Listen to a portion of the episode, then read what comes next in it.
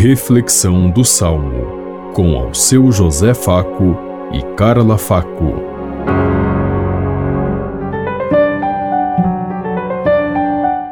Paz e bem a todos os ouvintes que estão em sintonia conosco neste dia, na meditação do Salmo 1.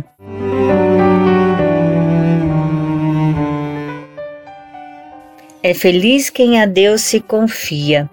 Feliz é todo aquele que não anda conforme os conselhos dos perversos, que não entra no caminho dos malvados, nem junto aos zombadores vai sentar-se, mas encontra seu prazer na lei de Deus e a medita dia e noite sem cessar.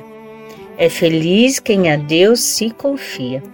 Eis que ele é semelhante a uma árvore que à beira da torrente está plantada ela sempre dá seus frutos a seu tempo, e jamais as suas folhas vão murchar. Eis que tudo que ele faz vai prosperar. É feliz quem a Deus se confia. Mas bem outra é a sorte dos perversos. Ao contrário, são iguais à palha seca, espalhada e dispersada pelo vento. Pois Deus vigia o caminho dos eleitos, mas a estrada dos malvados leva à morte. É feliz quem a Deus se confia.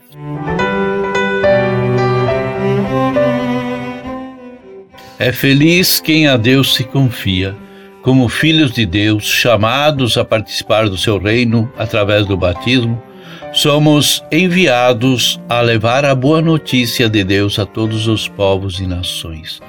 E nada melhor do que, nesse momento da campanha da fraternidade, onde nós vemos tantas pessoas carentes, necessitadas de uma palavra, de um apoio, de um abraço, e sobretudo de uma, um alimento e de vida. Nós vivemos num mundo tão debilitado pelas injustiças sociais, enquanto uma minoria tem tudo, outros não têm nada. É tempo de refletir a quaresma é para isso, para que nós possamos sentar com Deus e meditar sobre as palavras que Ele deixou quando Ele diz: enquanto há fome, há miséria, há sofrimento, há morte e a dor, não é o reino de Deus. O reino de Deus é quando todos têm vida em dignidade, respeito e presença de Deus viva na comunidade, na família, em todos os lugares.